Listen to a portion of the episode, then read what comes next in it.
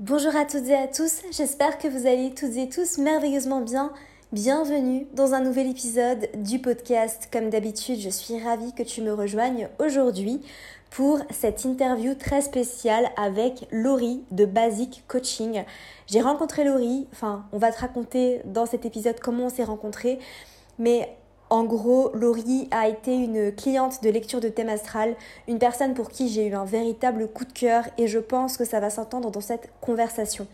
Dans cette interview, Laurie te partage ses secrets d'entrepreneuriat. Elle te raconte son parcours hyper inspirant. Elle te parle aussi beaucoup d'énergie, euh, de comment faire pour shifter son énergie. On parle pas mal aussi de comment évoluer dans l'entrepreneuriat. Bref, une conversation passionnante avec Laurie, qui est bien évidemment, tu l'auras vu dans le titre, coach business et design humain, avec qui je me suis sentie tellement alignée euh, et une conversation qu'on va probablement continuer sur un prochain épisode du podcast. Euh, affaire à suivre, n'hésite pas à venir me le dire sur Instagram, n'hésite pas à me faire tes retours, à me partager tes réflexions et à me dire si cet épisode t'aura plu sans plus tarder, je te laisse écouter ma merveilleuse conversation avec Laurie de Basic Coaching. Bonjour Laurie, comment vas-tu? Bonjour Amina, très bien. Je suis très très contente d'être avec toi euh, aujourd'hui. Ben, merci à toi d'avoir accepté euh, l'invitation euh, de venir ici dans le podcast pour nous parler de toi, de ce que tu fais, de ta vision, de qui tu es, de comment tu vois le monde. Euh, je suis ravie, j'avais été interviewée par toi. Alors on s'est d'abord rencontrés parce que tu m'avais pris une lecture de, thème astral que j'avais adoré te faire vraiment. Et puis ensuite, tu m'avais interviewée pour ton podcast. Et puis un jour, j'ai senti le déclic et je me suis dit, mais il faut absolument que je t'ai aussi sur mon podcast. Donc bienvenue. Merci, merci beaucoup. Est-ce que tu peux commencer par te présenter de la manière euh, que tu préfères? Oui, euh, alors donc je m'appelle Laurie. Je vais commencer par des, banalités, des généralités, parce que, en tout cas, elles me définissent bien. Donc, j'ai 28 ans. Euh, je suis mariée et associée avec mon mari dans mon entreprise actuelle et j'ai trois enfants. Euh, donc ça ne me définit pas. En revanche, le fait d'être maman, c'est ce qui m'a créé le déclic pour entreprendre. Donc c'est quand même euh, un point très important dans ma vie, d'autant plus que mes enfants ne sont pas scolarisés par choix, donc on les a bah, toute la journée avec nous et, et que ça, enfin c'est pas du tout un frein pour nous d'entreprendre. Au contraire, on trouve vraiment notre équilibre comme ça. Donc c'est important pour moi de le noter. Je précise que je suis mariée parce que, comme je l'ai dit, mon associé et mon mari, on travaille euh, ensemble au quotidien et, euh, donc forcément, il a une grande place euh, dans, mon histoire et, et, mon âge qui est souvent vu comme encore jeune pour tout ce que j'ai fait, pour trois enfants et pour huit ans d'entrepreneuriat. Donc, c'est trois trois petites choses euh, qui me décrivent plutôt pas mal et qui en disent déjà long sur moi. Et au niveau professionnel, donc j'entreprends euh, depuis huit ans, comme j'ai dit. J'accompagne des femmes euh, de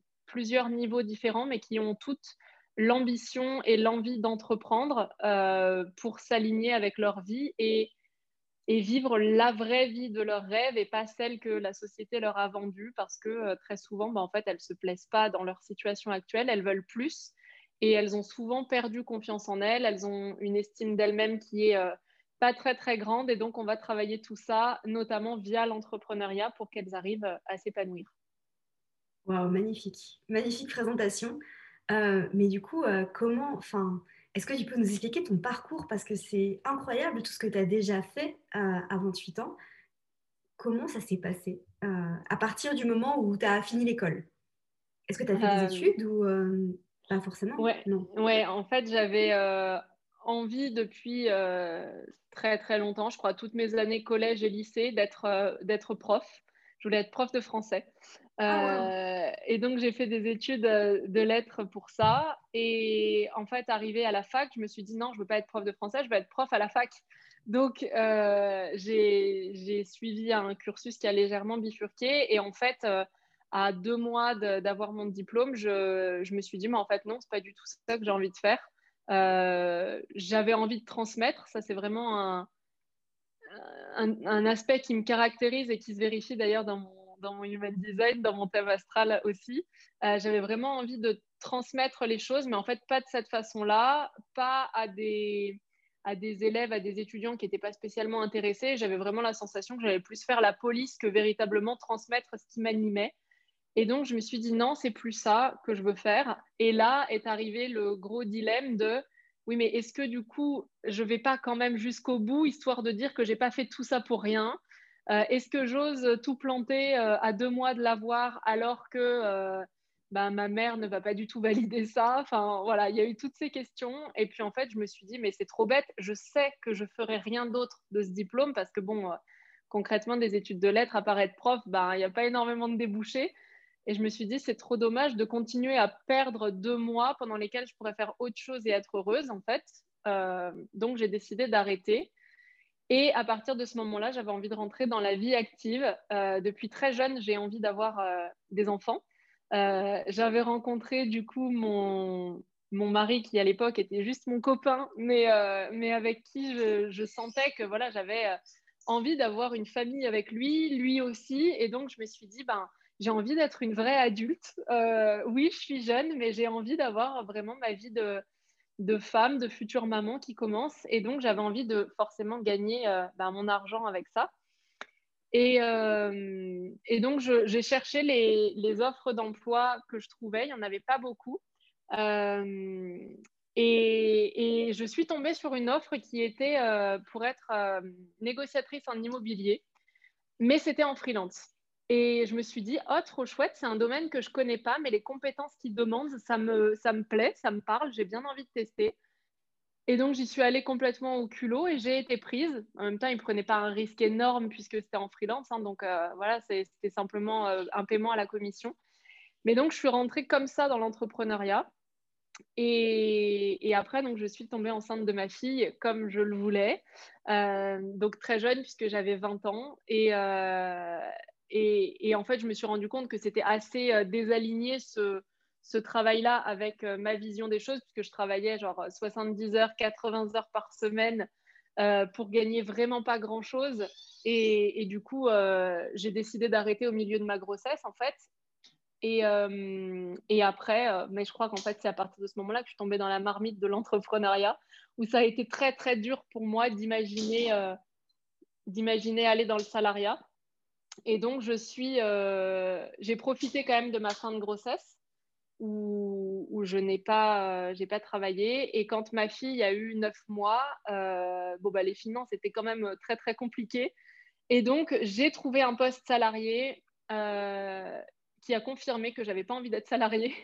Donc, je suis restée moins d'un an dedans et ensuite, je suis repartie dans l'entrepreneuriat. Et de là, j'ai, je suis allée dans plein d'univers. En fait, pour moi, le fait de ne pas connaître euh, quelque chose avant, ça n'a jamais été un frein pour ne pas faire.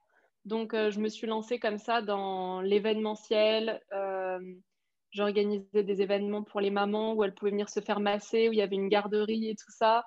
J'ai lancé un projet d'application pour réserver ces soins de beauté à domicile. Alors maintenant, c'est démocratisé et ça existe, mais au moment où je l'ai fait, ça n'existait pas.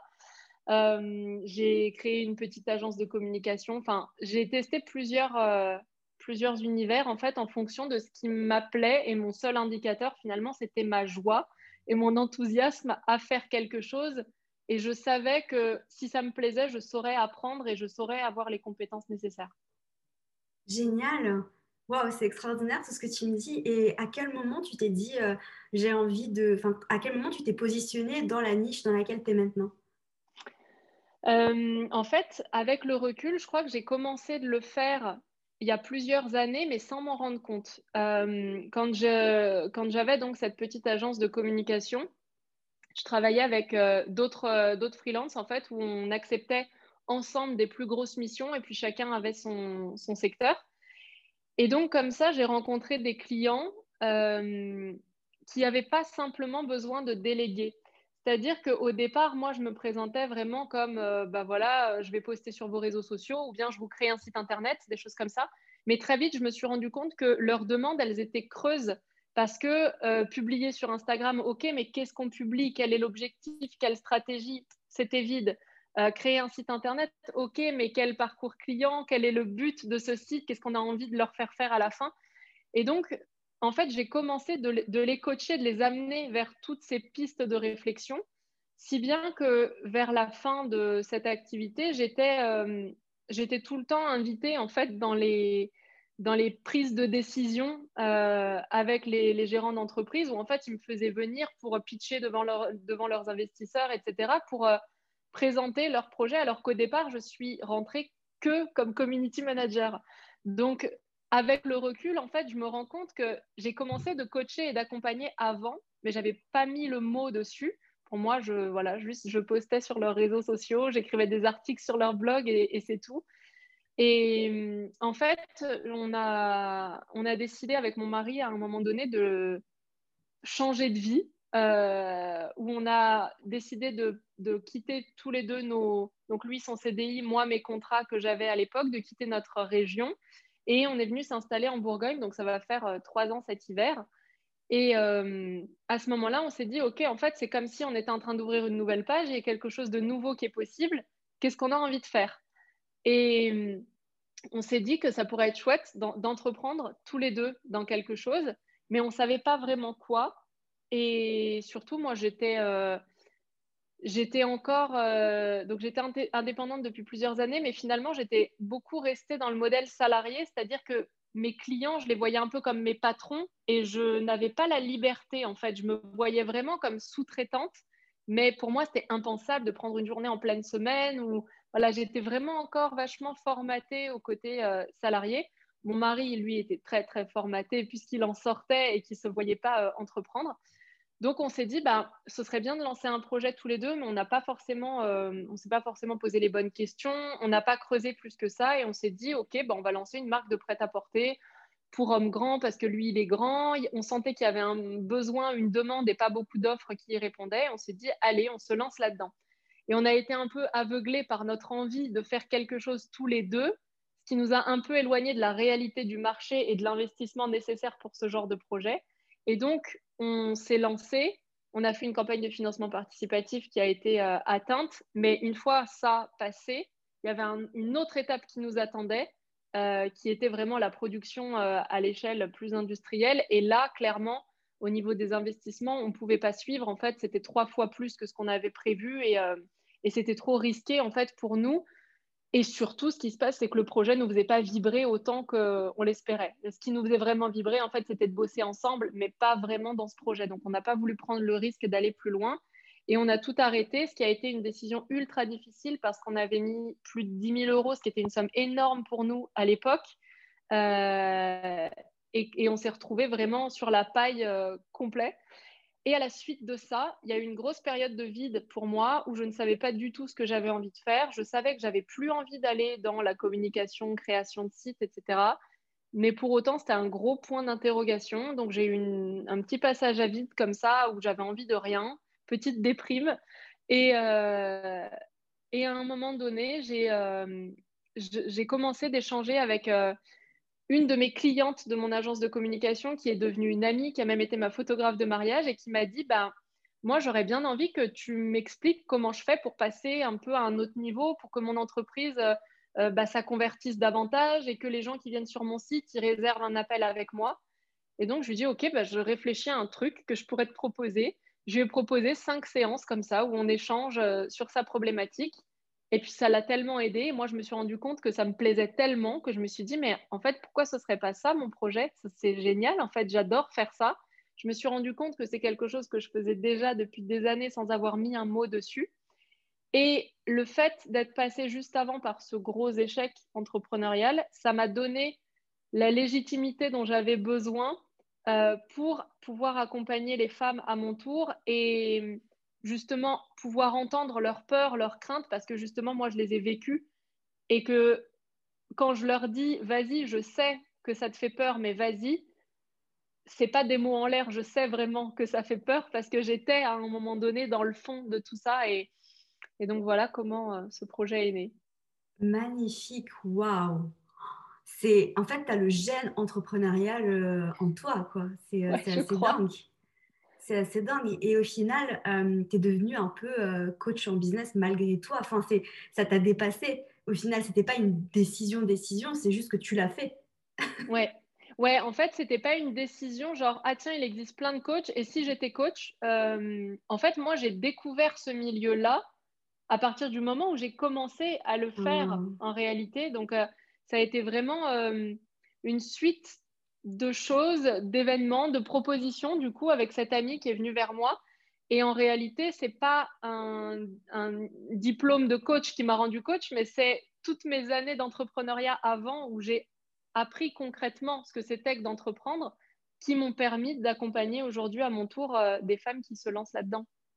Ah mais carrément, et ça c'est vraiment la preuve que les études, les diplômes, les trucs, enfin ça c'est vraiment une mentalité qui est assez française quand même de les diplômes, et on n'a pas besoin de ça en fait. L'expérience euh, fait tout. C'est l'expérience qui fait tout.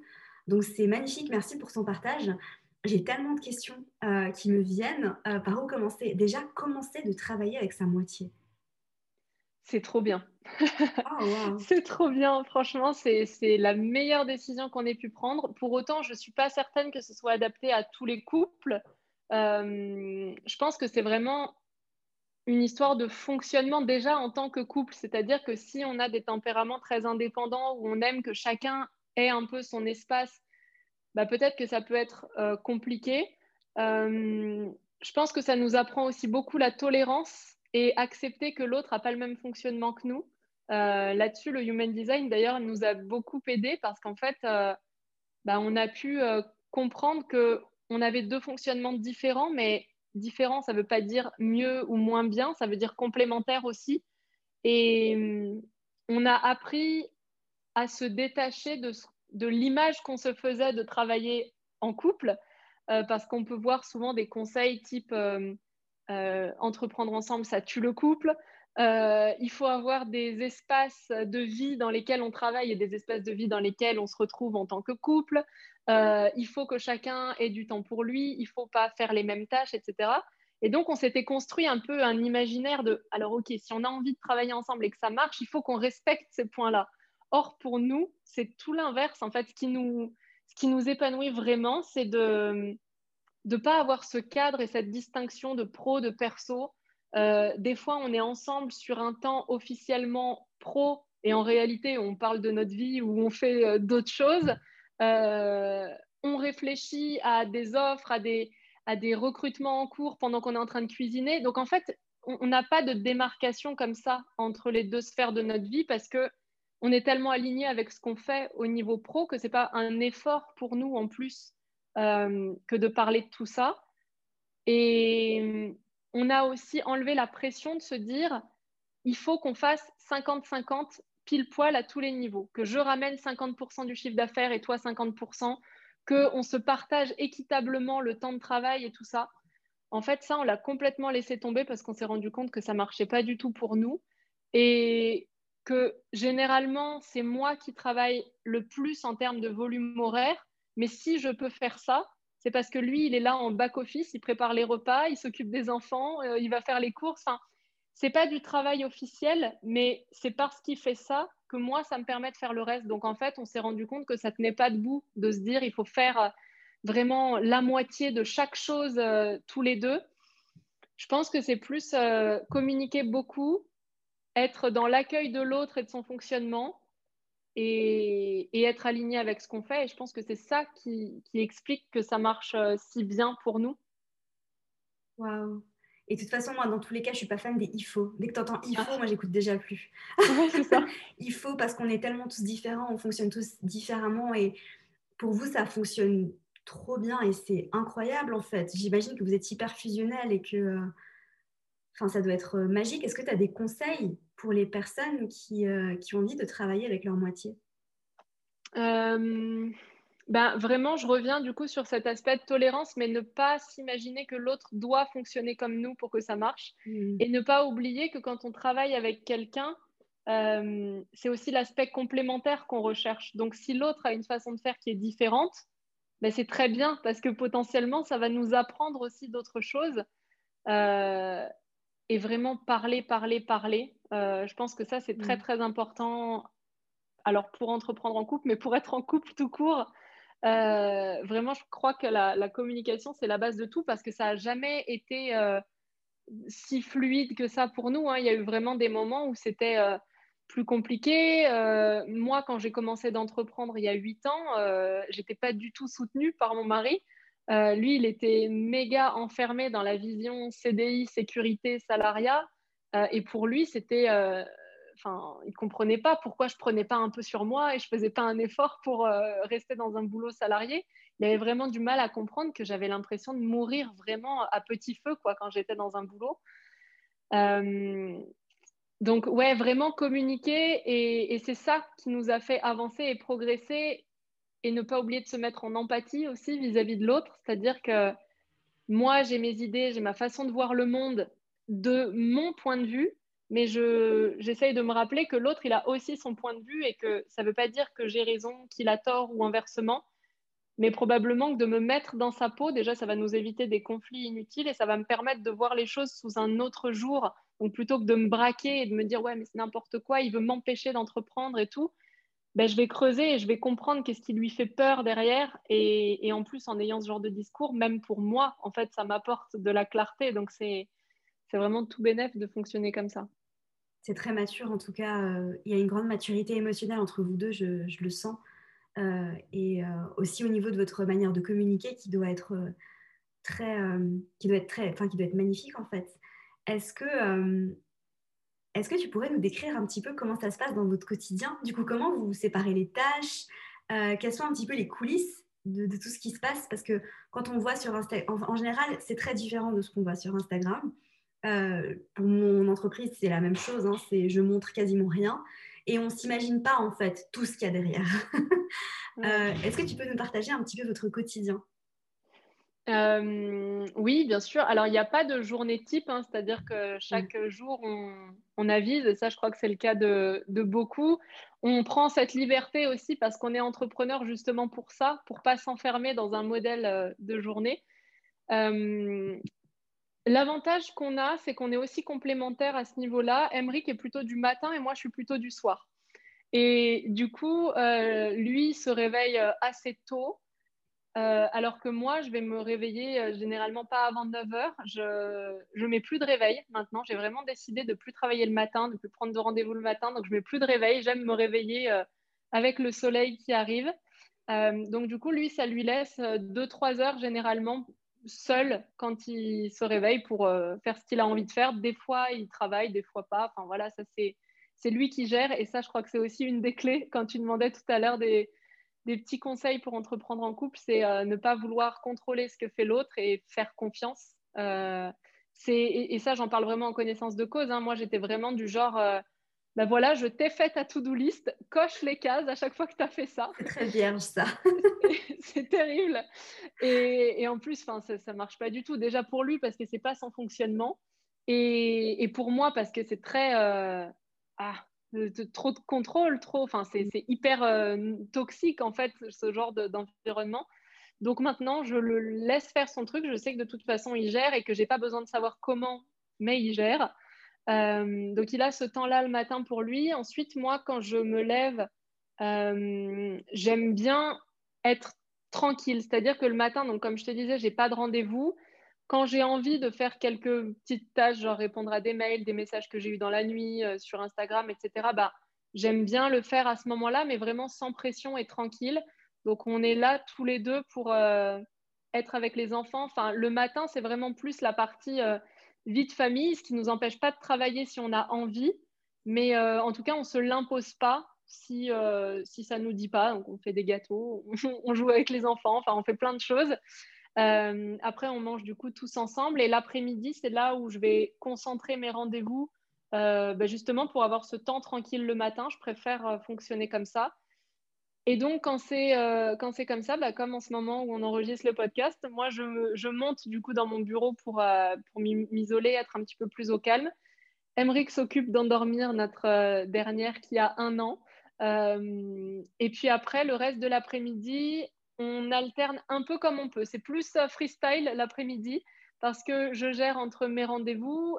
Emric a aussi pas mal de, choses à faire et de plus en plus parce qu'il est en train de de devenir plus visible dans l'entreprise. Euh, donc pour lui aussi, il y a un nombre de tâches qui commence à être plus important. on doit communiquer aussi avec notre équipe, répondre à leurs messages. je réponds à mes mails, je poste un peu sur Instagram, tout en ayant mes enfants qui sont là et qui, même si on est tous les deux à la maison, me sollicitent quand même beaucoup plus.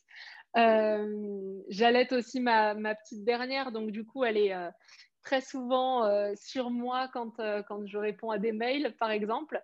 Donc voilà, l'après-midi, c'est plus freestyle entre moment de rendez-vous où du coup, euh, je monte à l'étage pour m'isoler, les faire plus tranquillement, et puis Emric avec les enfants en bas. Et après, je redescends et on est tous ensemble, en fait, dans, dans la maison, dans la même pièce la plupart du temps. Puis les enfants jouent, viennent sur nous, on leur explique un petit truc, on fait un coloriage avec eux, puis en même temps, on parle d'un projet, puis en même temps, je réponds à des mails. Enfin, voilà, on, mélange un peu tout ça, mais c'est comme ça finalement qu'on se sent bien.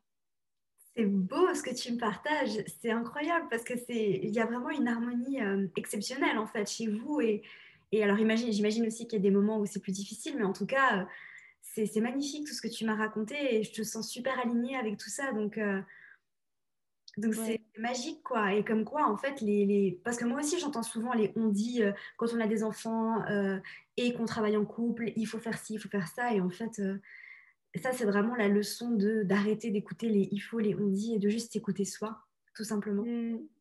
Ouais, complètement. Et, oui, en effet, il y a des moments où c'est moins. Enfin, le but là, c'est pas que je dresse un portrait idéal de la vie idéale, mais c'est vrai qu'on a, enfin, il y a beaucoup d'harmonie. En effet, je pense que tu as trouvé un mot juste pour décrire ce qu'on ressent nous, où tout est fluide. En fait, on se pose pas 36 000 questions, quoi. Ça va, ça coule de source, comme le fait d'avoir nos enfants avec nous, de, de, faire euh, l'école à la maison, entre guillemets, même si on n'a pas de programme établi. Enfin, tout est très fluide. Mais il y a quand même évidemment des moments euh, plus de rush où, par exemple, je sors un nouveau programme et où je vais avoir une charge de travail qui va être plus importante donc je vais être un peu moins disponible. Et forcément, c'est à ce moment-là que les enfants auront le plus besoin de moi. Et du coup, ça peut faire un peu cocotte minute, genre ah, je suis sollicitée de partout, j'arrive plus à gérer. Et en fait, pendant très longtemps, ce que je faisais dans ces moments-là, bah, c'est que je prenais sur moi et, euh, je m'épuisais. Et puis finalement, ça allait pas parce que j'étais euh, sur les nerfs euh, et j'étais moins patiente avec les enfants. J'étais énervée, je prenais plus de plaisir à faire ce que j'étais en train de faire on avait du mal à communiquer parce que moi, je me braquais et donc lui se braquait aussi et donc ça, faisait des étincelles. Euh, ce que je fais maintenant, j'ai trouvé une bonne astuce.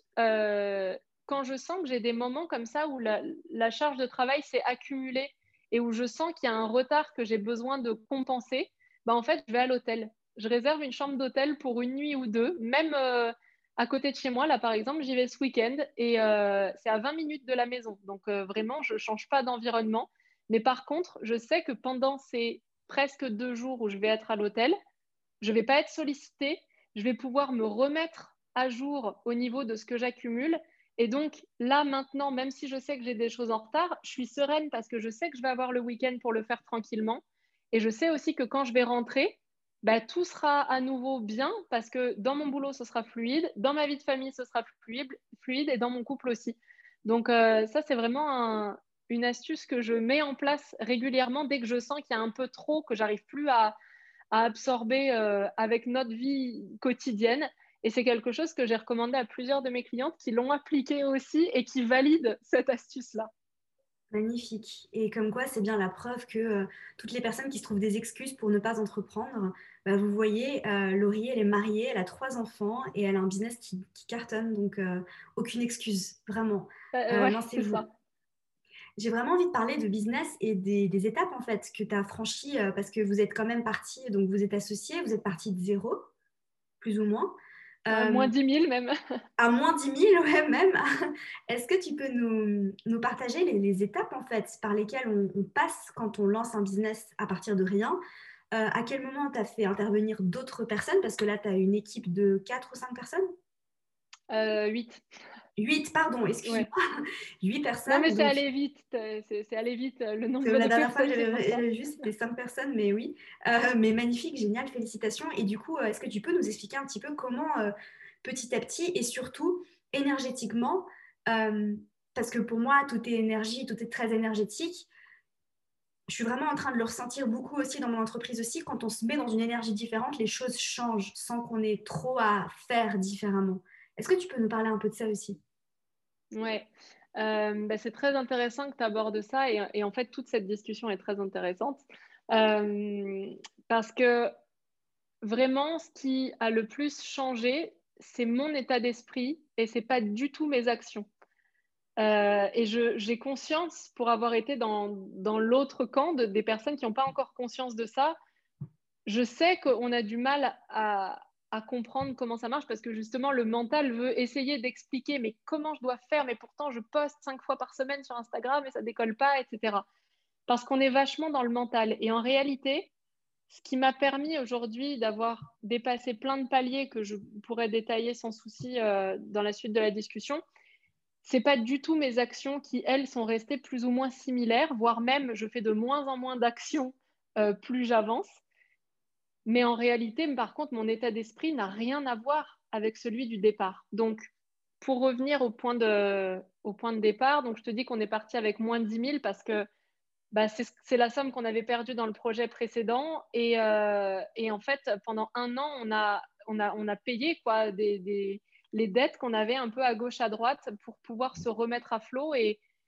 et clôturer aussi proprement, entre guillemets, euh, ce projet précédent. On n'avait pas envie de laisser nos prestataires avec des factures impayées et tout. Donc, on a vraiment euh, bah, demandé d'étaler les choses et tout. Donc, pendant, pendant un an, ça nous a suivis où on continuait de payer pour cet ancien projet qui n'avait pas marché. Donc, c'est assez, euh, assez dur parce que finalement, à chaque fois, ça te ramène à ce truc-là qui n'a pas fonctionné.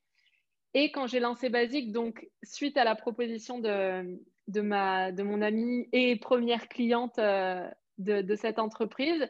J'avais pas forcément l'idée déjà de le proposer euh, aussi largement. Pour moi, c'était plus euh, bon, bah, ça me permet déjà de mettre du beurre dans les épinards ce mois-ci, quoi. Ça me permet déjà d'avoir un petit peu de sous en plus. Et en fait, quand j'ai commencé d'en parler, j'ai eu pas mal de personnes qui sont revenues vers moi en me demandant des infos. Et je me suis dit, ah ben, il y a peut-être quelque chose à faire. Donc, j'ai lancé un questionnaire pour comprendre un peu leurs problématiques et ce dont elles avaient besoin. Et en, je sais plus, 24 ou 48 heures, j'ai eu 70 réponses. Je me suis dit, waouh, mais c'est énorme parce que je ne suis, pas, suis pas connue, quoi. je ne suis pas une influenceuse. Je, j'ai rien de plus. Enfin, voilà, je n'avais pas une notoriété ou quelque chose de déjà construit avant. Donc, je me suis dit, waouh, c'est assez énorme les résultats que j'ai. Et donc, je me suis dit, OK, bah alors je me lance vraiment là-dedans. Et c'est parti. Et mon objectif, c'était de juste remplacer mon chômage au départ. Donc, j'avais pour objectif de gagner 900 euros par mois avec mon entreprise. Je ne demandais pas plus. Et c'est bien le problème, c'est que je ne demandais pas plus. Donc, finalement, énergétiquement, je me coupais aussi à recevoir plus. Parce que comme j'étais centrée sur voilà le minimum dont j'ai besoin pour vivre, bah, je n'attirais que ce minimum-là. Toutes mes actions, elles étaient faites pour combler le minimum dont j'avais besoin. Et après, euh, je ne le demandais même pas, j'osais même pas en rêver. Quoi. Pour moi, c'était, euh, c'est, voilà, tant que j'avais de quoi manger, payer mes factures, eh ben, c'était OK. Et donc, j'ai continué comme ça euh, quelques mois. Et bon, j'ai vécu de mon entreprise du coup dès le premier mois, c'est-à-dire que l'objectif de 900 euros, il était atteint dès le premier mois. Et après, euh, j'étais entre 1000 et 1500 euros par mois à peu près, ce qui pour moi était génial parce qu'à chaque fois, du coup, je dépassais mon objectif et je me disais, waouh, trop bien. Et à un moment donné, je ne saurais pas trop t'expliquer d'où ça vient, le déclic. Euh, je ne sais pas si c'est un truc que j'ai lu ou, ou que ça s'explique dans mon thème astral, je ne sais pas. Mais en tout cas, à un moment donné, je me suis dit que je me limitais moi-même. En fait, j'étais en train de me bloquer parce que je voyais que c'était en train de prendre. Mais en même temps, euh, c'est comme si il y avait une part de moi qui, qui se disait mais, mais c'est un coup de chance. Comment, comment ça se fait que les gens soient intéressés par moi? Enfin, je suis vraiment allée travailler du coup au niveau de l'estime de moi, de la confiance en moi, du syndrome de l'imposteur et de toutes mes blessures émotionnelles aussi, euh, de, voilà, qui me faisaient me dire mais je ne mérite pas en fait euh, autant d'attention, je mérite pas que les gens viennent à moi si facilement. Il y a des gens qui travaillent dur et qui gagnent pas autant que ce que je gagne, alors que moi c'est pas dur, c'est pas juste et tout ça. Donc je suis vraiment allée travailler et nettoyer tout ça. Et à un moment donné, en fait, on s'est. Juste une petite parenthèse. Oui, Qu'est-ce que tu as fait du coup euh, pour nettoyer et t'occuper de tout ça? Ben, j'ai accepté d'aller regarder à l'intérieur de moi euh, c'est vraiment un travail pas visible finalement euh, et qui s'opère à l'intérieur. Mais j'ai accepté, au lieu de faire l'autruche et de faire comme si ça n'existait pas, d'aller vraiment regarder les blessures, ce que ça me créait, et d'aller observer mes croyances et de me rendre compte, en fait, de conscientiser que tout ce que je me racontais, c'était que des croyances. Et donc, quand j'ai voulu euh, augmenter mon prix, parce que je me suis dit, ah bah ok, ça a l'air de bien marcher, bah, du coup, maintenant, je voudrais gagner plus, vu que j'ai des premiers témoignages. Je suis en train de me prouver à moi-même que ça fonctionne et que les gens qui suivent mes accompagnements ont des résultats. Donc ça, ça a boosté ma confiance en moi. Et je me suis dit, bah, j'aimerais bien augmenter mes prix. Là, mais un million de croyances. Euh, je ne peux pas augmenter mes prix. Si j'augmente, j'aurai plus de clients. Qu'est-ce qu'on va penser de moi? Euh, mais du coup, si j'ai des prix plus élevés, ben, je ne pense pas à rendre mon offre accessible et donc je mets de côté plein de personnes, etc. Et en fait, j'ai pris conscience que tout ce que je me racontais, c'était faux. C'était juste des constructions de mon mental. Et ça, c'est pas très confortable à traverser comme période parce mmh. qu'on se rend compte que tout ce sur quoi on s'est construite, bah, en fait, c'est faux, ça tient pas debout. C'est que ma réalité, je peux la changer parce que c'est mes pensées vis-à-vis de tout ça, en fait. Et, donc, si je choisis de penser autrement, ben ça change tout. Et c'est ce qui s'est passé pour nous, en fait, à un moment donné, c'était dans l'été dernier, on s'est autorisé à rêver grand. Et ça paraît très bateau dit comme ça, mais on ne le fait pas souvent. Euh, on s'autorise rarement à penser à ce qu'on voudrait vraiment dans nos rêves les plus fous qui seraient génial, alors qu'on est très très focus sur, bah, encore une fois, voilà le minimum dont j'ai besoin. Je ne demande pas plus que ça. Euh, je pourrais déjà m'estimer heureuse de gagner ça parce que ça me permet de faire mes courses. On est très centré là-dessus, mais rarement sur ce qu'on voudrait vraiment. Et donc l'été dernier, on s'est autorisé à, rêver. Euh, en grand pour de vrai et on a listé à quoi ressemblerait notre vie idéale. Et rien qu'en faisant cet exercice-là, ça met en lumière énormément de croyances et de pensées limitantes parce qu'en fait, quand on veut lister sa vie idéale, c'est déjà basé sur les croyances de notre mental.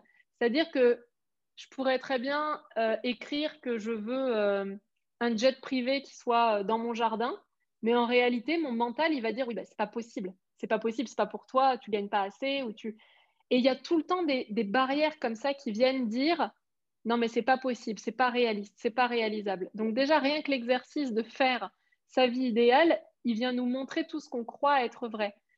Et donc à un moment donné, on a fait nos calculs de combien elle coûte cette vie-là. Et on est arrivé à une somme qui m'a fait peur, mais d'une force, et qui m'a déprimée aussi, parce que j'étais persuadée que ça n'arriverait jamais. Enfin, euh, cette somme en question, c'était 25 000 euros par mois. Et... Ah, c'est pas énorme. Enfin, ça va. ouais, ça va maintenant. Mais alors, autant te dire qu'à l'époque, avec mon objectif de 900, 25 000 euros par mois, c'était genre pas possible. Je sais pas. Moi, je faisais des parallèles, tu vois, mais je me disais, je peux m'acheter une voiture par mois, une voiture et je fais pas de crédit. Ça me paraissait fou. Euh, enfin, tu vois, moi, quand j'avais été salariée dans mes entreprises précédentes, j'avais gagné le SMIC ou à peine plus. Et du coup, 25 000 euros, c'est deux ans. Et là, je l'aurais gagné en un mois. Ça me paraissait dingue, tu vois. C'est, enfin, pas possible, quoi. Mon mental, il mm. pouvait pas y croire. Mais on s'est autorisé à rêver à ce truc-là et à se dire, imaginons que ce soit possible. Comment, comment on se sentirait? Qu'est-ce que ça nous permettrait de vivre, de faire, de ressentir? Et en fait, ce moment-là, l'été dernier, c'est vraiment le point de bascule entre l'état de manque et de minimum dans lequel j'étais au départ et l'énergie d'abondance à laquelle je me suis ouverte après.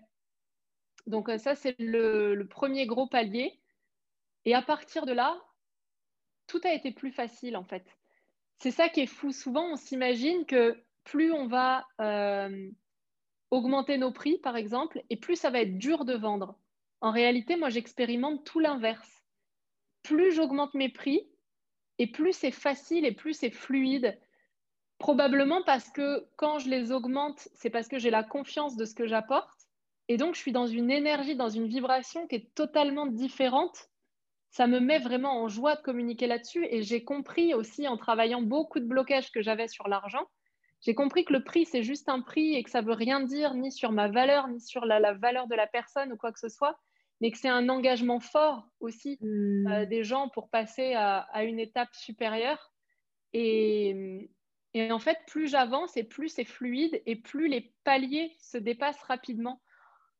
Et donc, ça, je trouve que c'est un vrai, vrai beau message d'espoir que de se dire qu'en fait, quand on a l'impression qu'on fait que galérer au début de son entreprise, eh ben, plus on va avancer et plus on va galérer. En réalité, non, on est en train de passer le plus dur. Et à un moment donné, il y a ce fameux point de bascule qui fait que tout devient plus simple et plus léger. Plus de travail, souvent on s'imagine, ouais, mais oh, si j'ai trop de clients, mais comment je vais gérer? Je ne vais pas arriver et tout ça. En réalité, plus de clients égale plus d'argent, égale je peux déléguer et donc j'ai plus de temps. Et tout est facile comme ça, en fait. On, s'imagine rarement ce truc-là parce que notre cerveau, il veut créer des, suppositions à partir de ce qu'il connaît déjà. Donc, si j'ai super, super galéré pour créer euh, mes premiers 1000 euros, ben, je vais galérer deux fois plus pour créer mes premiers 2000 euros et ainsi de suite. Et c'est pas du tout ça. Au contraire. Ah, c'est fascinant ce que tu me dis et j'adore cette conversation parce que, en fait, tu as fait un saut quantique. Ouais, je, crois bien, ouais. C'est un saut quantique et ce qui est fou, c'est qu'en fait, euh, effectivement, tu vois, même dans ma question, on pense en termes de palier, c'est-à-dire, oh, il y a le palier des 1000 euros, oh, il y a le palier des 10 000 euros, oh, il y a le palier. Mais en fait, ça, c'est encore une fois que des constructions du mental et des limitations qu'on se met. Alors après, légitime ou pas, parce qu'évidemment, on voit tout le monde autour de nous qui nous parle de ces paliers, etc.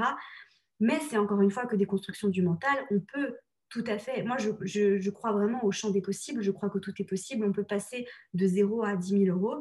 Mais après, la question, c'est quelles sont les croyances limitantes? Qu'est-ce qui se passe dans la tête? Euh, Personnellement, je n'en suis pas du tout là euh, encore. J'y arrive, mais il y a encore des choses sur lesquelles je travaille. Donc, je ne suis pas du tout en train de vous dire, euh, vous qui nous écoutez, euh, allez, c'est bon, claquement de doigts et baguette magique. Mais voilà, après, euh, ce qui est très intéressant, en fait, c'est que ma, vraie question là, c'est qu'est-ce que tu as fait pour te mettre dans cette énergie différente? Et je, je, pense à certaines choses, en fait. Par exemple, quand on dit travailler dur, ça ne veut pas dire travailler dur pour moi, là, en ce moment. C'est quelque chose que je suis en train de vivre aussi c'est pas travailler dur, c'est prendre des décisions difficiles qui font peur. voilà, exactement. Je te mm. rejoins tout à fait sur, euh, sur la notion de peur. Euh, je ne crois pas du tout qu'il faut travailler dur mm. euh, tout court, en fait. Mm. Mais souvent, on nous dit qu'il faut. Enfin, ça, c'est une croyance qui est extrêmement ancrée et qui, contre laquelle je me bats. parce qu'on nous dit qu'il faut travailler dur pour gagner beaucoup d'argent.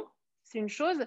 Mais il y a aussi une idée très, très ancrée qui est que seules les personnes qui ont travaillé dur méritent quelque chose, méritent le repos, méritent, etc.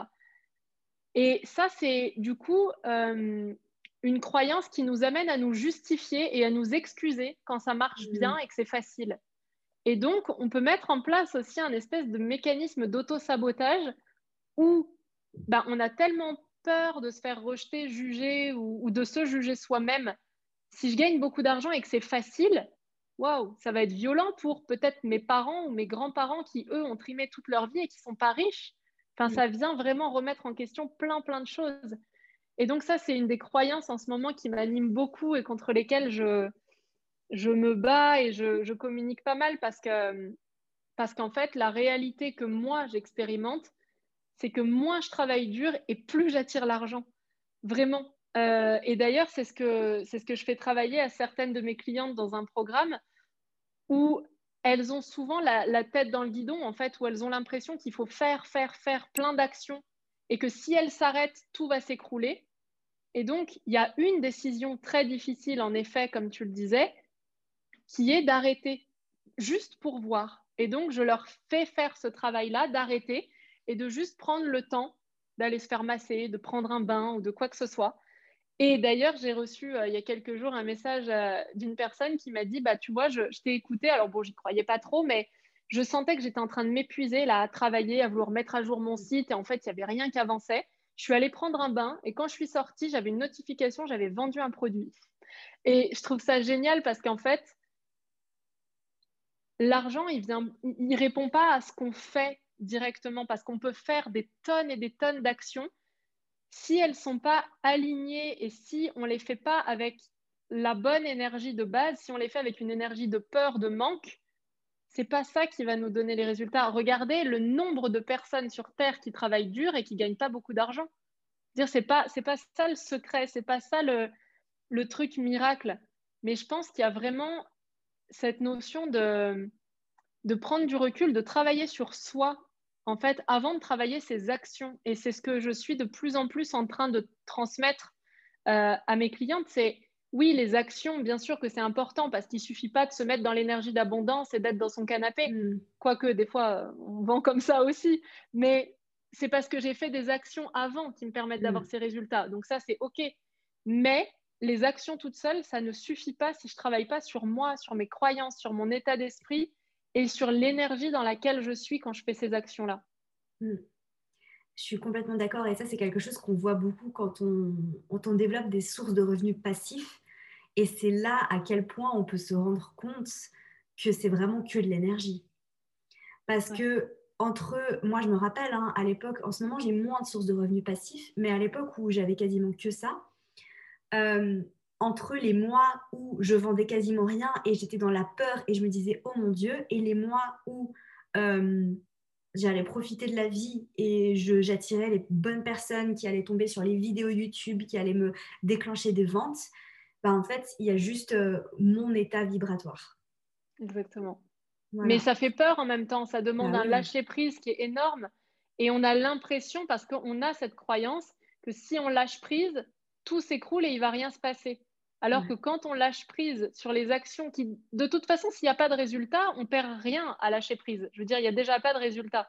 Donc, tant qu'à faire, je lâche et je vais travailler sur moi et aussi sur mes blessures parce que parfois, on met en place des stratégies inconscientes parce qu'on ne se croit pas, on se croit pas euh, assez bien euh, pour recevoir l'argent, les clients, etc.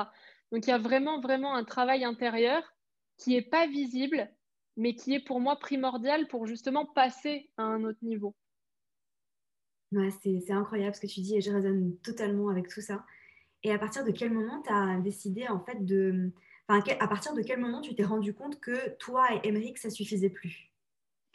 Euh, ben En fait, j'ai pas attendu le moment de me dire, OK, on s'en sort plus, il nous faut quelqu'un. Hmm. Euh, en fait, c'est un peu comme ça que j'ai fonctionné depuis le départ avec Basic, c'est-à-dire que, comme je te disais, quand je l'ai lancé, c'était vraiment la galère financièrement, c'était le minimum du minimum euh, que je touchais, et, franchement, on, compte nos, sous rien que pour faire des courses, mais pour autant, dès que je me suis lancée, je me suis dit, bah, tu vois, le questionnaire dont je t'ai parlé pour faire ma petite euh, enquête au départ, je me suis dit, bah, je ne veux pas le faire sur Google parce que je ne trouve pas la plateforme jolie. Je vais mettre 30 euros et je vais me payer le typeform euh, que je trouve sympa à remplir. Et en fait, je pense que c'est une succession de, décisions comme ça qui font que j'envoie un espèce de message à l'univers de regarde, j'y crois tellement fort que en fait, je mets tout, tu vois, je, montre que j'y crois à fond. Et je ne suis pas juste en train de me répéter devant mon miroir, j'y crois, ça va marcher. Je suis en train vraiment de poser des actions qui le montrent. Et je crois que c'est ça qui a commencé vraiment de faire la différence. Et du coup, pour recruter notre équipe, c'est comme ça qu'on a fait aussi. Euh, du coup, l'été dernier, je te dis qu'on a fait ce, moment-là de bascule où, ça a commencé à, devenir, euh, enfin, à, se transformer vraiment, où j'étais plus dans l'idée du minimum, mais où je me suis ouverte à recevoir plus. Déjà, rien que ça, comprendre que c'est possible et le ressentir, c'était fou. D'ailleurs, d'un mois à l'autre, je suis passée de 1002 à 3000 euros de chiffre d'affaires, juste en ayant accepté que c'était possible de faire plus. Et donc, euh, quand j'avais à peu près ce chiffre d'affaires-là, donc autour de 3000 euros, je me suis dit, j'aimerais bien avoir quelqu'un qui travaille avec nous. Mais tu vois, ça partait d'une envie. J'aimerais bien. Et pas j'ai besoin que quelqu'un travaille avec nous parce qu'on ne s'en sort pas. C'était vraiment une envie de j'ai envie que ce soit encore mieux, encore plus extraordinaire, encore plus génial pour nous et pour les gens qui nous suivent. Donc, on va prendre quelqu'un pour bosser avec nous. Et au départ, on a, enfin, on savait pas trop sur quel poste. On avait pensé à une assistante, on avait pensé à quelqu'un qui allait développer notre compte Pinterest, et après on a pensé aux pubs euh, sur Facebook et Instagram. Et mais tu vois, ça partait pas vraiment d'un besoin, genre on a à tout prix besoin que quelqu'un s'occupe de ça. C'était une envie de faire quelque chose et encore une fois, envoyer un message à l'univers, même si on l'avait pas conscientisé à ce moment-là, mais de dire, bah regarde, notre chiffre d'affaires, il est que de 3 000 euros. Donc, c'est pas fou, hein, 3 000 euros. Une fois que tu enlèves les charges et que tu t'es payé, il reste pas grand-chose. Je sais même pas si je vais pouvoir la payer le mois prochain ou comment je vais m'en sortir. Mais j'ai une foi profonde dans le fait que ce sera possible. Et donc, on a pris la première freelance qui a bossé avec nous et qui, euh, par rapport à nos finances de ce moment-là, nous coûtait cher. C'est-à-dire que sa presta à elle, c'était 550 euros. Euh, budget auquel il fallait rajouter de l'argent pour les publicités. Donc, en gros, on était à 700-800 euros par mois. Sur 3000 euros de chiffre d'affaires euh, avec les charges à déduire, c'était vraiment, vraiment limite. Mais on s'est dit, OK, bah, ça nous fait peur, mais on y va. On y va pourquoi? Parce qu'on ne se pose pas la question de est-ce que ça va marcher? Est-ce qu'on a confiance en nous, en notre entreprise et tout? On avait vraiment la foi que ce qu'on fait, c'est aligné, c'est juste et ça va marcher. Donc la question ne se pose pas, la porte du plan B, elle n'était pas ouverte, il n'y avait même pas de porte, il n'y avait rien d'autre que celle-là en fait. Et donc on a pris notre première freelance comme ça. Et euh, au bout de euh, un mois ou deux, je crois, comme par hasard, le chiffre d'affaires a encore augmenté. On est passé de 3 000 à 5 000, je crois. Et donc on s'est dit, ben, trop bien. Euh, en fait, si ça se trouve, on n'a pas de choix à faire. On peut prendre et une assistante, et Pinterest, et la pub, et du coup, on a pris une deuxième freelance pour ça qui nous a rejoint pour faire des, articles sur le blog parce que moi, j'avais plus le temps de le faire et que j'avais pas envie de le faire. Hmm. Et ben c'est pareil. Après, une fois que ça s'est stabilisé, le mois d'après, on a pris une troisième personne qui m'a euh, déchargé en faisant quelques posts sur Instagram et ainsi de suite. Mais à chaque fois, quand on l'a fait, ça n'a jamais été facile. Genre, oui, bah c'est bon, on va payer 700 euros. Au pire, on les perd. Non, si on les perdait, c'était super euh, chaud pour nous. Mais l'option où ça où ça marchait pas, elle n'existait pas en fait. J'ai du mal à l'expliquer autrement, mais il n'y avait vraiment aucun plan B. C'était tous nos efforts et toute notre confiance concentrée dans le seul fait que ça allait fonctionner forcément. Hmm. C'est magnifique ce que tu dis parce que c'est euh, exactement ce que je disais. Tu vois, c'est ben, on prend des décisions difficiles et euh, et au final, on y croit très fort, mais le mental va toujours venir. Enfin, toujours, pas toujours, hein, mais en tout cas, et je l'expérimente aussi, hein, c'est, euh, il revient et il nous dit et si, et si, et si, et si, imagine, imagine, imagine. Et d'avoir vraiment foi déjà en son projet, euh, de faire quelque chose de super aligné avec soi, d'être connecté avec son âme et de savoir qu'en fait, on donne ce qu'on a dans les tripes et qu'on est fait pour faire ce qu'on fait. Euh, ça aide énormément. Et je dirais aussi de, de se mettre dans l'énergie de ça fonctionne. Et c'est de, de, de, se faire cette réflexion aussi et de sortir un petit peu des, des croyances limitantes de euh, j'ai pas besoin, de toute façon, ça me prend cinq minutes à faire. Et ça, c'est assez typique. Et je dirais que c'est quelque chose avec lequel je parle beaucoup avec mes, mes autres amis entrepreneurs où, par exemple, on discute de prendre quelqu'un pour faire telle ou telle, telle, telle, telle ou telle tâche, pardon. Et il y a toujours le truc qui ressort de non, mais c'est bon, c'est pas grave, moi, ça me prend cinq minutes. Ça te prend cinq minutes. Mais quand tu le fais, tu n'es pas dans l'énergie de quelqu'un qui euh, gagne, je sais pas, X, on s'en fout des chiffres, tu vois, mais qui, euh, qui peut passer à ce niveau, qui peut faire exploser ses limites. Quand tu fais ces petites tâches qui te prennent cinq minutes, on s'en fiche en fait n'es pas dans les chaussures de la personne que tu tends à devenir. Et en fait, pour moi, le saut quantique, il est aussi là, dans le sens où j'arrête de me mettre dans l'énergie de ce que je faisais. Je change d'énergie, je change de vibration, parce que je me mets dans l'énergie de quelqu'un qui va faire les tâches physiquement, qui, qui, vont me mener en fait à être la chef d'entreprise que je tends à être. Et ça va, ça va sans cesse en fait être ces sauts quantiques-là de hop, on fait autre chose, on fait différemment. Et après, le comment, bah, il vient à soi, en fait, tout simplement. Exactement. Ah, je, partage euh, à fond ce que tu dis et, ça, c'est vraiment un, très bon conseil, en fait. C'est essayer de visualiser la personne que vous avez envie de devenir et commencer de l'incarner aujourd'hui. Mm. Euh, cette personne-là qui a les résultats que vous voulez, comment elle prend ses décisions? Et c'est jamais de la même façon que la personne qu'on est aujourd'hui et quand on regarde notre passé. Parce que moi, si j'étais juste tournée vers le passé, j'aurais jamais lancé Basique. J'ai testé un truc juste avant, j'ai perdu 10 000 euros. Euh, jamais j'aurais lancé quelque chose d'autre. Mais essayez vraiment, oui, de, vous projeter, de voir la personne que vous avez envie d'être et comment cette personne-là, elle prend ses décisions. Et commencez de l'incarner aujourd'hui. Et bien sûr que les décisions, elles feront peur. Faut pas attendre le bon moment, il arrive jamais. Le bon moment, c'est celui quand, voilà, c'est quand on décide que c'est à ce moment-là. Mais il n'y a jamais de bon moment. Il n'y a jamais de, de palier financier non plus à partir duquel on peut se dire là, ok, là c'est bon, je peux déléguer et tout. On peut déjà le faire au départ. Ça envoie un message hyper fort. Euh, de toute façon, il n'y a pas d'autre option que celle où ça fonctionne. Moi, quand j'ai lancé cette entreprise, j'étais enceinte de cinq mois. Euh, c'est un troisième enfant. J'avais un ventre assez gros, donc j'étais pas embauchable euh, si j'étais allée me présenter, je sais pas, dans des supermarchés ou quoi. Euh, et j'avais plus que deux mois de chômage devant moi. C'est-à-dire que le plan B, même dans la matière, il n'existait pas. Quoi. Je ne pouvais pas me faire embaucher. Et deux mois plus tard, j'avais plus de revenus. Donc, je ne sais pas comment on aurait pu vivre. Mais plutôt que de passer mon temps à réfléchir à comment j'aurais pu vivre et faire mes courses dans cette situation, j'ai mis toute mon énergie dans mon entreprise. Et c'est là-dessus que je me suis concentrée, pas sur ce que je voulais surtout pas attirer, mais sur ce que je voulais vraiment.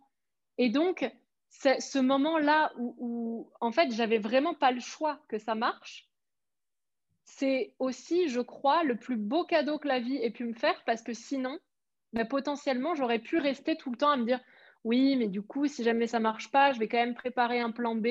Je vais pas m'y mettre à fond parce que si jamais ça fonctionne pas comme je veux, potentiellement, je vais être déçue. Euh, je vais perdre en crédibilité. Non, en fait, toutes ces questions-là, je ne les avais pas. Donc, je me suis laissé un espace de temps et d'énergie beaucoup plus important pour mettre en place ce que je voulais vraiment. C'est beau parce que en fait, c'est exactement ça, c'est se concentrer sur ce qu'on veut et se détacher en fait de euh, qu'est-ce que je veux pas, oh mon Dieu, qu'est-ce qui va se passer? Non, qu'est-ce que je veux? Et je sais qu'on a un biais de négativité, donc l'esprit humain est tout le temps en train de penser à ce qui est négatif un peu de manière automatique, mais c'est de, de, euh, de reprogrammer ça tout simplement pour se concentrer. Et ton exemple est... Franchement, je pense qu'il faut quand même une sacrée force mentale hein, pour, euh, pour en arriver là, de, de te dire, bah waouh, j'étais enceinte, j'avais plus que deux mois de chômage, j'avais plus rien, mais j'y suis allée quand même.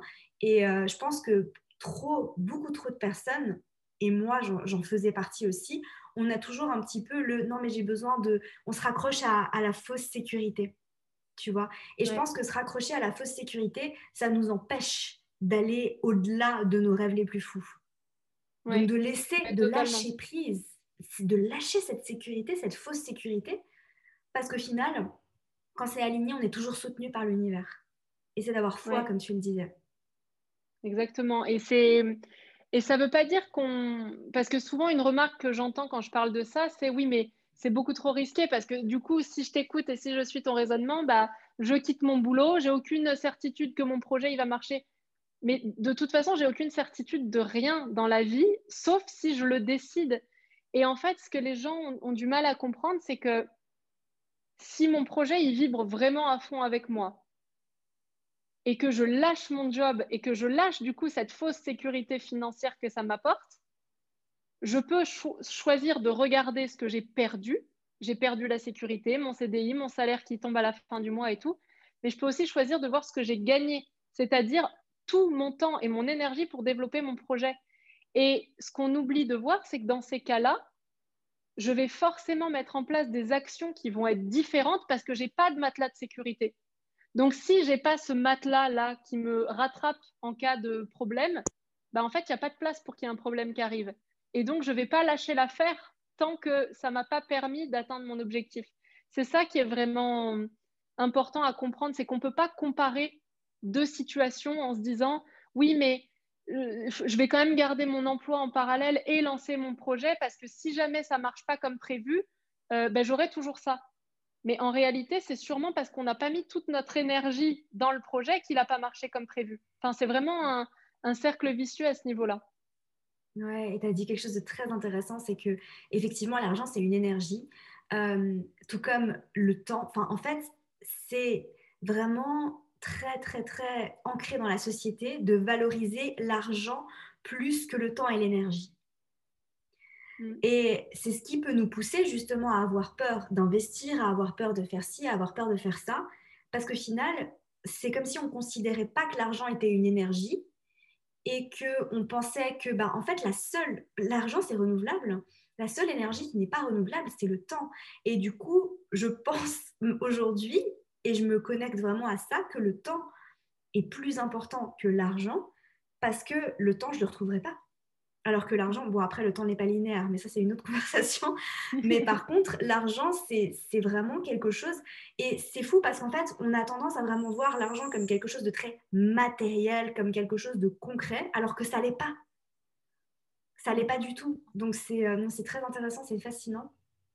J'aimerais euh, beaucoup juste basculer sur le design humain. Euh, rapidement pour que tu nous dises, ben, bon, déjà, comment tu as découvert le design humain et Comment tu t'en sers aujourd'hui dans ta vie? Euh, alors, je l'ai découvert un peu par hasard euh, sur Instagram. En fait, quelqu'un qui en parlait, je ne sais même plus qui, euh, et qui partageait l'image d'un design. Et je me suis dit, ouh, ça a l'air bien compliqué, ça m'intéresse. Donc maintenant, je sais pourquoi. Forcément, j'ai cet esprit-là d'investigateur qui a envie de comprendre les choses. Mais je suis allée creuser une première fois, donc c'est tombé à peu près en même temps. Tu vois, c'était en juin dernier, je crois. Euh, je suis allée creuser un tout petit peu. Ça m'a paru compliqué. Il y avait trop de pavés de texte à lire. J'ai pas eu envie, donc j'ai lâché l'affaire et j'ai pensé à autre chose. Et puis un jour, j'étais en train de, travailler c'est pareil, j'ai trouvé une, une, ressource à télécharger qui expliquait un peu le fonctionnement de chaque type en très peu de lignes. Et du coup, par curiosité, comme j'avais déjà entendu parler de ça avant, je l'ai téléchargé. Et quand j'ai lu rien que mon type, je me suis dit, mais waouh, mais je me reconnais trop en fait, ça me parle énormément. Et donc, j'ai eu envie d'en savoir plus, mais j'avais pas envie d'en savoir plus juste pour moi, j'avais envie d'en savoir plus pour les autres. Ça aussi, ça se voit dans mon design. Euh, donc, du coup, j'ai cherché une formation, j'ai quasiment rien trouvé, que ce soit euh, en français ou pas dans les livres, parce qu'en fait, il y a un livre de référence en particulier, mais je me sentais pas du tout euh, enfin, ça fait genre trois ans que j'ai pas lu un livre parce qu'avec mes enfants, j'arrive pas à prendre ce temps-là et à rester concentrée dessus. Donc, je savais que j'apprendrais pas comme ça. Et il y avait beaucoup de ressources, mais en anglais, et je parle pas suffisamment bien l'anglais pour euh, comprendre surtout des choses aussi complexes que ça. Et hasard, euh, signe ou, ce qu'on veut, j'ai découvert quelqu'un qui suivait le cursus officiel de Human Design en Italie, qui parle français et je lui ai demandé, en fait, elle ne proposait pas du tout ça, mais je lui ai dit, est-ce que tu serais d'accord pour euh, me former? En fait, je te paye en, individuel et tu m'apprends à faire ça parce que si j'achète une formation comme ça, je sais que je ne la suivrai pas, je ne saurais pas m'y mettre de moi-même. Donc, euh, voilà, est-ce que tu es d'accord pour faire ça? Elle m'a dit oui. Du coup, pour elle, ça a été cool aussi parce que ça lui a permis de lancer son activité. En fait, elle ne savait pas qu'il y aurait une demande comme ça et puis finalement, ça lui a permis de lancer ça. Et donc, c'est comme ça que j'ai appris euh, le Human Design. Et aujourd'hui, je l'utilise. Euh, en fait, une fois que j'ai maîtrisé l'outil, je m'en suis vraiment servi pour faire des lectures de design. Donc, euh, bah, comme les lectures de thème astral que tu fais, en mhm. fait, on est en, visio et j'explique le design à la personne. Mais très rapidement, en fait, j'ai eu envie d'aller plus loin et de le voir plus comme un outil que comme une prestation à part entière. Et donc aujourd'hui, je l'intègre dans tous mes programmes d'accompagnement. Euh, et du coup, les, personnes ont accès à leur explication de design. Donc ça leur donne déjà plein de clés pour se connaître elles-mêmes et ça améliore leur relation rien qu'en se connaissant elles. Euh, bah, du coup, en discutant avec leur conjoint généralement ou en observant leurs enfants, s'ils ont le même, euh, le même type qu'elles, bah, elles comprennent déjà beaucoup de choses. Et surtout, après, dans les semaines d'accompagnement qu'on a ensemble en coaching, ça me permet de faire le lien avec euh, leur projet. Si par exemple, c'est une cliente qui est euh, manifesting generator et qu'elle me dit mais j'ai plein d'idées, mais je m'éparpille trop, donc il faut que j'en choisisse une seule.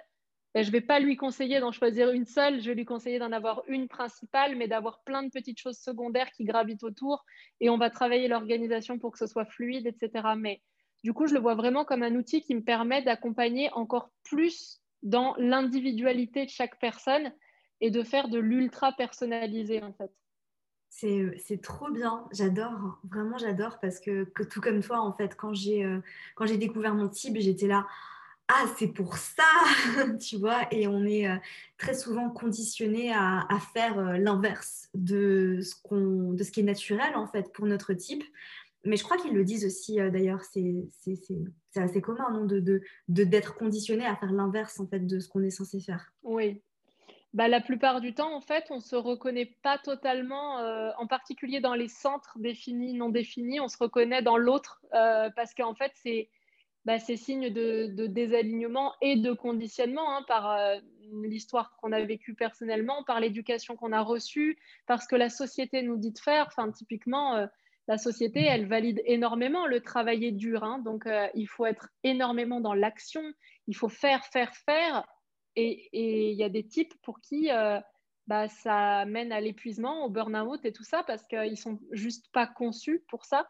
Et ça ne veut pas dire qu'ils sont plus feignants ou qu'ils pourront faire moins de choses. Euh, c'est juste qu'il faut apprivoiser. J'aime bien cette image, en fait, d'apprivoiser son design pour apprendre à vraiment connaître comment on fonctionne et à optimiser tout ça pour aller vers plus de fluidité. Mm. Et c'est fou parce que par rapport à ce que tu dis, quand moi j'ai découvert que j'étais projecteur et que je voyais tous mes amis entrepreneurs qui étaient générateurs, j'étais là, oh, bon, bah ça y est, je peux pas travailler comme eux, du coup, je vais jamais réussir à être aussi, euh, tu vois. Et au final, c'est complètement faux. C'est juste qu'on est différent, qu'on fait les choses différemment et que du coup, moi, mon travail à moi, c'est pas de travailler 8 heures par jour, mais c'est justement d'apprendre à lâcher cette croyance que je dois travailler 8 heures par jour. Donc, euh, c'est fascinant, tout ça. Laurie, ça fait déjà une heure qu'on a cette magnifique conversation. Est-ce que, enfin, je pourrais, je pourrais euh, continuer encore deux heures, euh, mais je veux euh, aussi respecter ton temps. Est-ce qu'il y a quelque chose que tu voulais rajouter par rapport à tout ce qu'on s'est déjà dit? Je trouve qu'on a balayé des sujets très, très, très intéressants et, mmh. et en particulier euh, en particulier, ce que j'aimerais, s'il y avait une seule chose à retenir là de, tout ce qu'on a dit, c'est cette notion de prendre des décisions difficiles. En fait, la difficulté ne s'en va jamais, peu importe le niveau de chiffre d'affaires qu'on fait. Euh, à un moment donné, on s'imagine toujours que quand on gagnera plus, bah, ce sera plus facile de dépenser de l'argent. En réalité, non, parce que quand on gagne plus, bah, on a souvent plus de charges et on a toujours si on n'a pas travaillé son rapport à l'argent, on est toujours dans le manque. Qu'on gagne 2 euh, 000 euros, 10 000, 20 000, peu importe. Si on a l'impression que l'argent nous appartient et je veux tout faire pour qu'il parte pas, euh, ce sera pas plus facile pour moi de déléguer. Donc, il n'y a pas un moment où la difficulté, elle s'en va. Et ça, je crois que c'est vraiment ce que je voudrais qu'on retienne de cet épisode. C'est que comme la peur, il faut plus arriver à danser avec que d'essayer de l'éliminer à tout prix. Euh, la peur, elle est tout le temps là.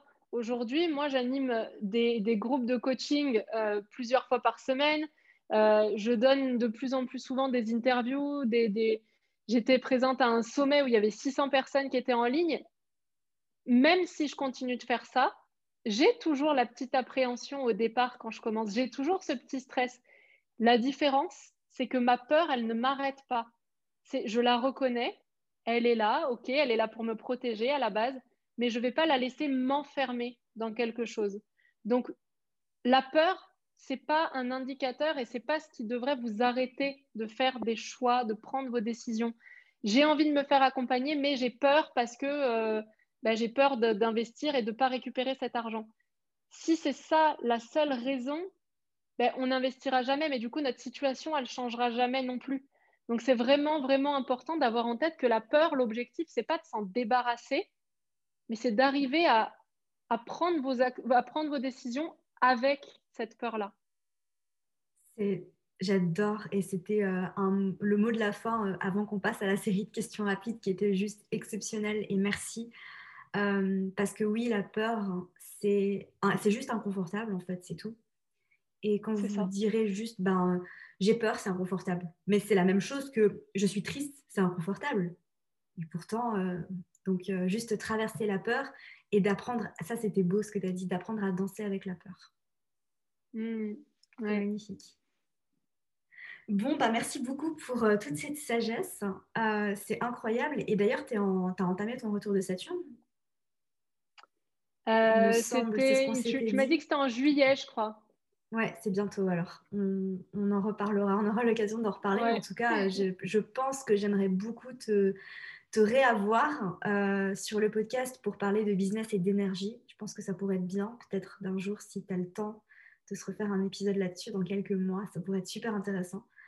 Euh, mais on passe à la, à la, série de questions rapides. Euh, donc, le principe, c'est je te pose une question. C'est des questions qui sont en général assez fun, assez légères, et tu me réponds la première chose qui te vient en tête, et ça permettra aussi à mon audience de te connaître aussi sous un, sous un autre angle. ok. Donc c'est parti. Si tu euh, avais un panneau d'affichage et que tu pouvais afficher une citation à travers le monde, qu'est-ce que ce serait? Waouh Question rapide. oui, non, quand même un peu de réflexion. Euh, attends, euh, une citation. J'aime bien celle-ci. Mon âme ne s'est pas incarnée pour vivre une vie de merde. Et j'aime bien cette citation-là. Ah, j'adore. Ah, j'adore. j'adore. Mon âme ne s'est pas incarnée pour vivre une vie de merde. Bah ouais. Ah ouais? Ah, mais complètement. D'où le traverser la peur. Magnifique. Traverser la euh, peur, oser rêver grand et, pas se limiter en fait. parce qu'elle n'est pas venue là pour ça. Mm. Et pas se limiter. Trop bien. Euh, est-ce qu'il y a un livre que tu conseilles tout le temps?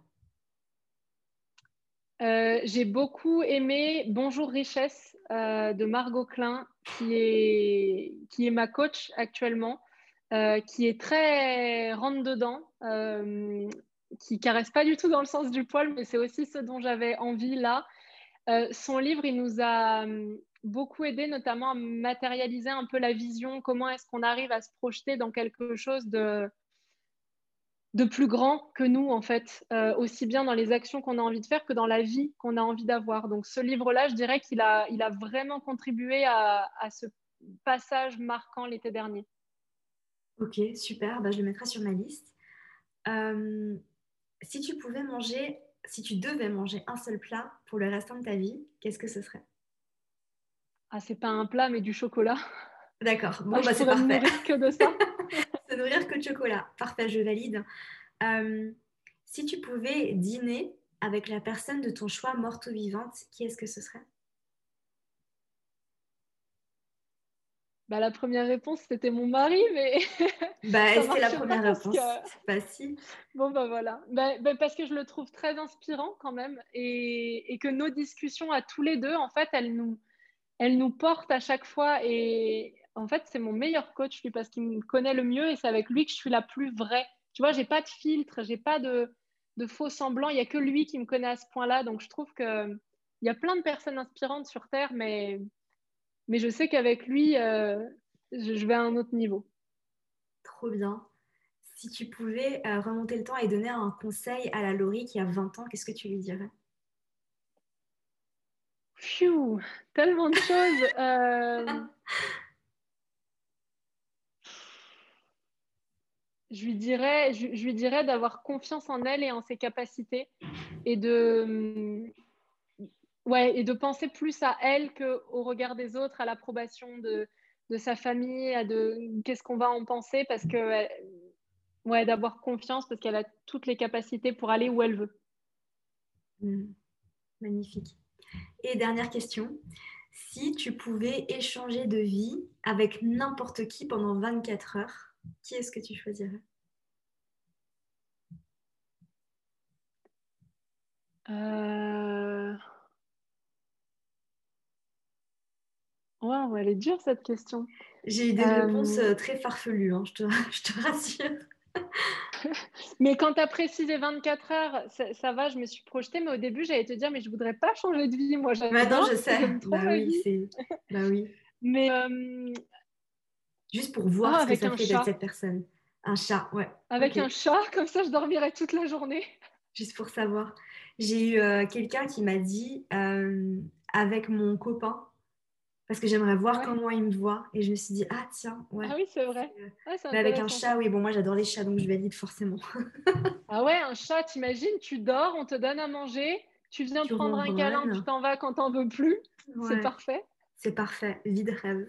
Bon, Laurie, merci infiniment de m'avoir accordé ce temps. Euh, c'était incroyable. Je suis sûre que cet épisode va énormément pouvoir aider parce que j'ai pas mal de personnes qui m'écoutent qui soit ont peur de se lancer dans l'entrepreneuriat, soit ne se sentent pas légitimes ou alors doutent de leur projet. Mais en tout cas, je pense que ça va pouvoir les aider et je mettrai euh, tous les liens euh, Instagram, ton podcast. Est-ce qu'il y a autre chose que tu aimerais mettre dans les notes du podcast? Te retrouver Non, non, non, je suis principalement sur Instagram. C'est là-bas où je suis le plus active et puis et puis voilà, ça me semble parfait. Merci à toi vraiment beaucoup pour cette invitation. C'était hyper agréable, hyper intéressant de, de découvrir les questions que tu avais pour moi. Et, euh, et à chaque fois, c'est très enrichissant aussi pour moi, parce que ça me permet de mettre en lumière certaines choses, ça me donne des nouvelles idées. Donc, euh, merci beaucoup. Merci à toi et merci à vous de nous avoir écoutés. Passez une merveilleuse journée et on se retrouve mercredi prochain pour un nouvel épisode. À bientôt. Merci à toi pour ton écoute, j'espère sincèrement que cet épisode t'aura plu. Si c'est le cas, n'hésite pas à me laisser une revue sur iTunes afin d'aider d'autres personnes à découvrir et tomber amoureuses de ce podcast. N'oublie pas d'aller me suivre sur Instagram pour plus de contenu de ma part. Sur ce, je te laisse, prends soin de toi et surtout continue de briller.